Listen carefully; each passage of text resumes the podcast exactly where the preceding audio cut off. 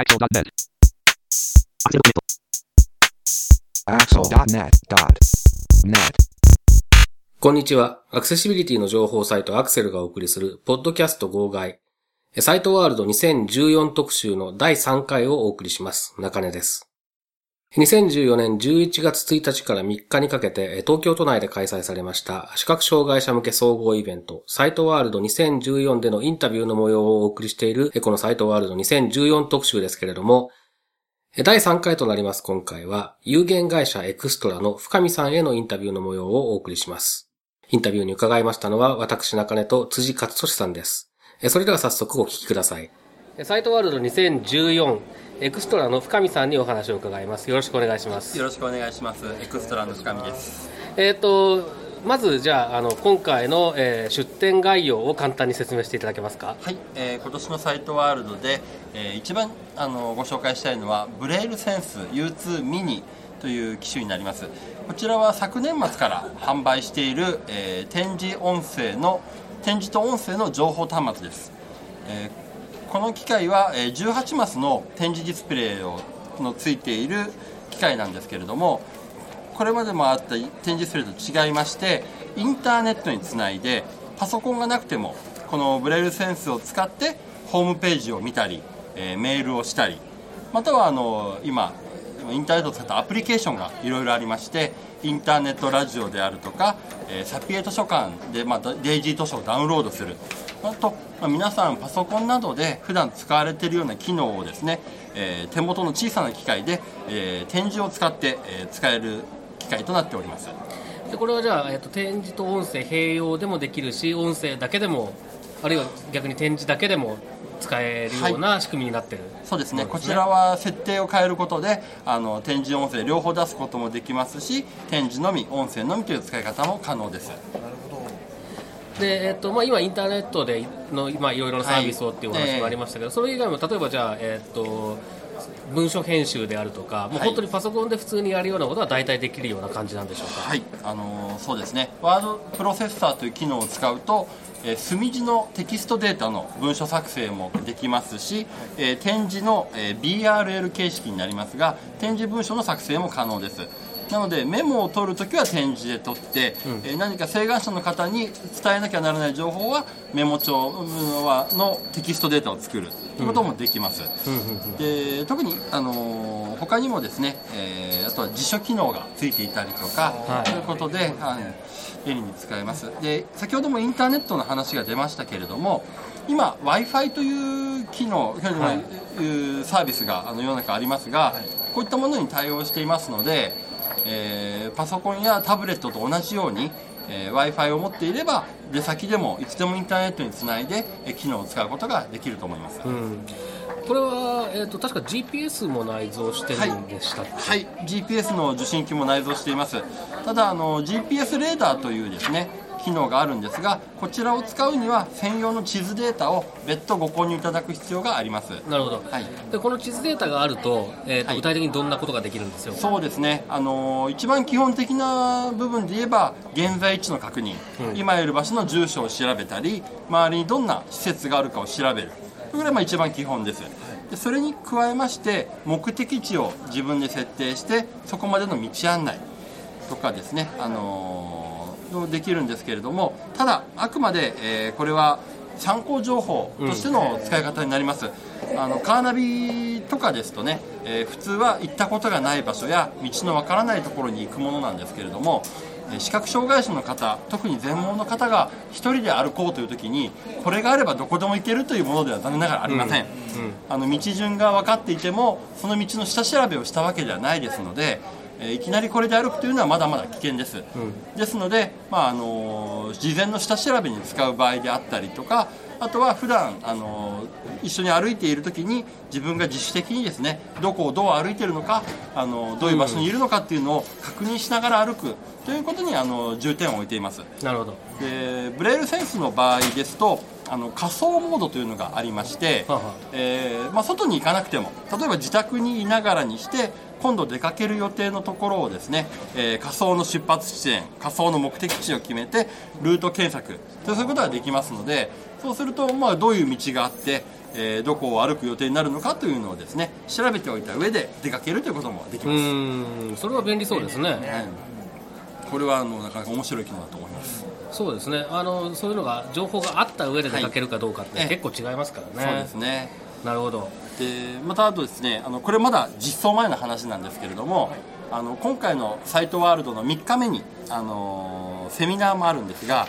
えーとですね、開発に携わるあの石川あの、はい。静岡県立大学の石川教授はい。の、あのーセミナーなんですがブレイルセンスとですね今将棋 あの将棋を合わせたあのアプリケーションというのも今開発され開発中でしてまだものは見れないんですけれども、えーインターネットを介してまたはまあそのブレイルセンスだけでもそうなんですが将棋のあの棋譜であったりとか、はい。えー自分で、まあ、あの将棋の情報をですね、えー見たり将棋を指したりするようなアプリケーションも今後作っていこうと思っています。なんか石川さんのツイッターでそういうことをちょっと書かれてるのを見て、ええおやおやと思ってたんですよね、あのまだねあの実際に動くものは私どもおお見せできないんですけれども、えあの3日のセミナーではあのそういった情報も出るかと思いますので。なるほど。えこれいつ頃とかなんかそういうのま、ま全然わからない感じですまだ出てないんですなるほど。すいません、はい、なるほど。わかりましたじゃあまああのえっ、とこれまでまあ基本的にはそのブレイルセンス U2 というまあえっ、とさんあれは32マスですか32マスが U2 ですね。そうですね。32マスのものが、えー、と去年の、えーサイドワールドとかだとあったそうですね。のが、はい。えー、とこれとほぼ同等のものの18マス版が、え U2 ミニということで U2 ミニということで、去年の末に出たと。そうですね。いうことで、まあ、今、えー、と一応し。て、まあ、あのコンパクトさとかから考えると確かにねあの、使いやすいサイズだと思うんですよね。持ち運びには本当に便利ですね、32マスのやつはちょっとやっぱりあの、はい。持ち運ぼうと思うと、えー若干大きいかなっていうところはありますよね。そうですね。ノートパソコンと比べればそれでも小さかったんですけれどもそうですね。ねあのよりあの持ち運びやすく、うん。あの自由に使える機械だと思いますので、はい。はい、えっ、と他今年はどういったものを、はい、あとはですね、あのーまあ、私どものまあ過去のババージョンがずっと続いているものにはなるんですけれども、えー画面読み上げソフトの JAWS for Windows であるとか、あと転訳ソフトの Extra for はい。はい。こちらの方もご紹介しております、はい。えーまあ、JAWS はバージョン15ですね、でエクストラはバージョン6というのが今最新版になりますなるほど、まあ、あのこれ、えっと一応、お約束のご質問という感じなんですけど、まあ、ジョーズ、ちょうど10月の28日かな、えっと英語版の16.0っていうのが、はい。えー出ましたけど、はい。まあ、15日本語版の15.0が出たのが5月でしたそうなんでからね。すよ。はい。ということで、まだ半年も経ってないっていう状況なので、えーまだ先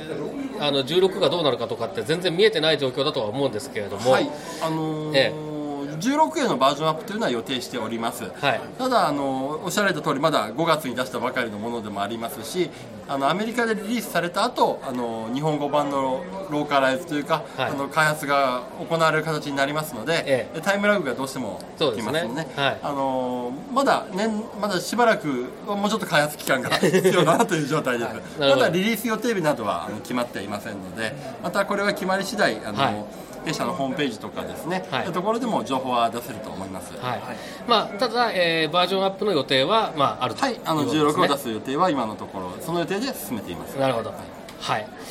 えー、他は何か？ちょっと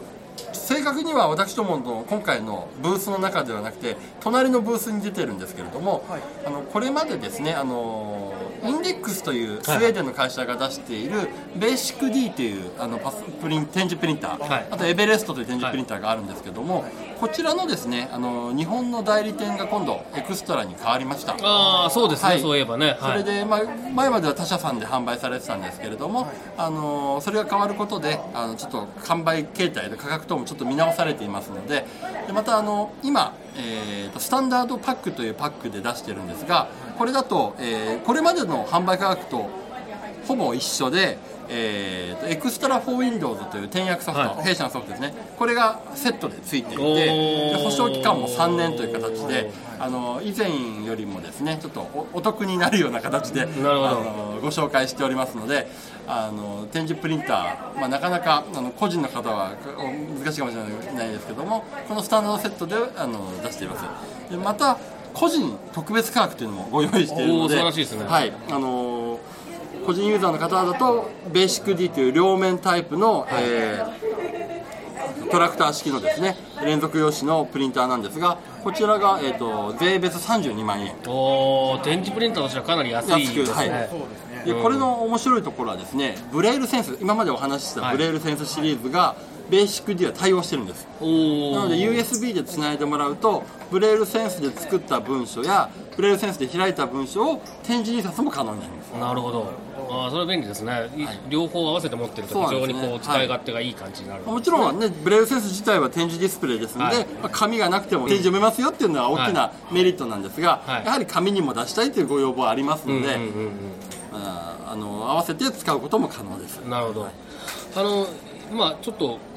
それで今思い出したんですけどインデックスのそのプリンターが、はい、えっと今年の夏頃でしたかね、はい、英語とかに関してはそのファンウェアに、はい、えー、と2級展示の、えーね、トランスレーターを、はい、入れましたみたいなプレスリリースが出てたんですけれども、同様のことを日本語でやろうというような計画とかがあったりはするんでしょうか、これはですねもともとインデックス社としてはそういう方向だったんですが、ご存知の通り日本語の展示というのは漢字の読みの問題があります、あの私どもエクストラというソフトを使ってあの展示やっていますので、えー、自動転訳が非常に難しいんですね、はい、あのどこかでどうしても、まあ、人のお名前もそうですし、うん、同じ字で読み方が2通り3通りある場合がございます。文脈だけではなくてこあの個人名だったりするともうそう読むというだけの話ですので、ね、これは自動で転訳できないですね、うん、なので、えーと、日本ではその自動転訳の機能は使っていません。なるほど、まあ、それもあってエクストラフォーウィンドウズを一緒につけるというようなあの形で対応しています。なるほどうん。まあ、でもそれがなんとなくその方があの確実な感じがしますよね、やっぱりファンフェア任せにしちゃうとちょっとやっぱり厳しいかなとは思うんで、ある程度の転訳はできる機能なんですけれども、そうですね、あの結局転訳が間違っているものを印刷しても仕方がない話になりますので、ね、どうしたところで漢字の読みの確認と修正は必要になりますから、うんはい、この場合はあの 日本語版においてはエクストラというソフトを使って印刷してくれればあのひとまず問題ないという形にさせてもらってます。なるほど。わかりました。最近の展示プリンターっていうのはどのくらいの速度で印刷できるものなんですか？そうですね。ベーシック D に関しましては両面印刷の18行を印刷するとも文字数にもよりますが、はい、30秒から40秒1枚、うん、両面打ってあの3 4 0秒というあたりですね、まあ価格から考えるとかなり早い部類ですよね、それは、ね、そうなると思います、うんうん。私の知識がそれこそバーサポイントとかなんかそんな知識なので。古いですね。古いですね先生。まあそうですね、まあ、今はねいろんなプリンターも出ていますし速度もどんどん上がってるとは思うんですけれども、えー、決して他のプリンターと比べてあのーひどく遅いとかそういったこともないので、はい、うん。はい、ここはあの、まあ、コストの問題もありますけれど、はい、はい、ぜひあのおすすめできる一台だと思います。そうですね、まあ、さっき先ほど教えていただいたような価格だったら、まあ、ちょっと頑張ればねそうですね。あの本当に本当に展示をたくさん読む人のにとっては多分、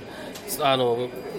考えても十分考えてもいいような価格だなっていう感じはしますけれどもね。あの展示プリンターやっぱり高価なイメージありますが、えー、えっと、ブレールセンスより安いですので そうなんですよね。そうなんですよね。散々お勧めしていたブレールセンスは高いというそれこそその電子書籍とかもどんどん出てきましてそのなんていうかそういったデータをそのやっぱり展示で読みたいとかっていうニーズとかってあったりするのかなと思って、はい。うん、まあ、そういう使い方もできたりするのかなと思って。そうですね。転訳電子書籍の展示印刷というのはまた別の話になってしまうんですけれどもあ、のー、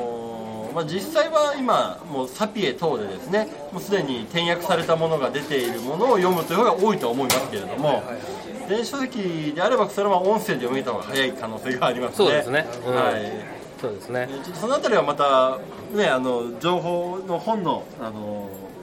提供の方法になってきますので、うん、あの私の方で今一概に 何とも言えないんですけれども、はい、まあ、弊社のソフトや商品を使うことで、まあ、読書にもあのたくさん使える機能ございますんで、はい、あのいろいろあのご紹介できると思います。そうですね、はい。まあ、まずはその展示プリンターっていうものが、はい。その比較的身近な存在になるっていうことがすごく大きいですよね。それは言えると思います、うん。僕はびっくりしましたね、うん。まあ、そういうふうな、なんていうんですかね、身近にあるっていう前提でい。ろいろものを考え始めると、はい。またサービスの設計とかも変わってくるかもしれないですしね、ね。そういうところにはちょっと期待したい感じがしますね。ああのただあの個人価格のお安い方にはエクストラついてきませんのであーなるほど。なるほど。ちなみにその印字する時の音っていうのはそのマンション住まいとかの人にうとっては。本体だけだと正直うるさいと思います、うん。あので防音ボックスがあの別売りになりますが、はい。そちらを使ってもらうとだいぶ音は静かになりますけれども防音ボックスは15万します。おなかなかな、なかなかいいお値段ですね、これは。いここはちょっとねあるんですけども まあ難しいところなんですがそれでも本来の値価格だとねあの60万プラス15万にやっぱりなってくるところですので。そうですね、はいうんうん。これ、あれですか、あの、えっと、防音ボックスも含めて、はい。あの、こえっと、出店されてたりしますか？はいあの物はあのブースに行けば。じゃあ、あの、防音ボックスに入れた時の音がどんな感じかとかっていうのも聞け、聞こう。はいそれは確認できます。わかりました。はい、えー、じゃあお忙しいところどうもありがとうございました。とんでもないです。よろしくお願いします。はい、エクストラの深見さんにおお話を伺いました。どうもありがとうございます。ありがとうございました。はい、ということでエクストラのインタビューをお送りしましたけれども、えーまあ、エクストラのインタビューと言いつつインデックスの、ね、えー話もちょっとはい。出てたりしましたけど、そうですね。はい。えーいかがでしたか？えー私はやっぱりそのなんだろう展示ディスプレイっていうのはすごくこうまああの前々から興味があってこう購入したいなとも思うんですけどなかなかこう簡単に買えるデバイスじゃないだけに気にはなってましてで今回そのまああのアプリケーションを開発することでこうどんどんいろんな機能を追加されてるっていうのを知ってこう面白いなと感じました。えーっとブレールセンス U2 U2 U2 ミニですね、はい。うんまあ、そうですね。あのブレールセンスシリーズはね結構そのアプリケーションいろんなアプリケーションの開発をせが積極的にされてる印象は確かにあって、うん。まああの面白いですよね。機能が増えていくっていう部分そうはねですね、うん。あとはその文章をこうやり取りするときにもこう外で自分でこうメモを作って数字のメモを作ってこう、まあ、それをなんだろう共有できるっていうのもありがたいなと思ってて、そのか会議の時とかにこう資料をもらってもこうすぐに読めなかったりとかうん。結構あって、あの大変だったりするんですけれどもそういったやり取りができるのはありがたいなとうん思います。はいえー、と僕はですねインデックスのプリンターの話が聞けたのが展示プリンターの話が聞けたのがちょっと収穫でしたね、はい。あのーまあえー、と実はインデックスというのは別のブースで出し出展していてで、えっとですね、出展者リストを見ると連絡先が確かあのスウェーデンの本社の連絡先が書いてあるたような気がするんですね。ちょっと定かではないんですが、はでなのでああえて取材依頼とかをしてなかったんですけれども、まあ、あの代理店であるということでいろいろお話を伺えてよかったなと思うんですけど特にその、えー、と展示のその転訳機能ですね、はい。えーがファームウェアに、えー統合されたっていうニュースに関する部分日本語がどういうふうになっていくのかなっていうところの話が気になっていたのでね、えーそこを、えーエクストラさんからいろいろ話を聞けてよかったなと。そうですね。いうようなことを思いましたね。はい、ということでここまでエクストラのインタビューをお送りしました。サイトワールド2014特集、次回もお楽しみに。さようなら。このポッドキャストへの皆さんからのご意見ご感想を Twitter、Facebook、サイト上のコメント欄、そしてメールで受け付けています。メールアドレスは feedback.axel.net feedback.axel.net です。なお、いただいたコメントなどをポッドキャストの中でご紹介する場合があります。それではまた次回。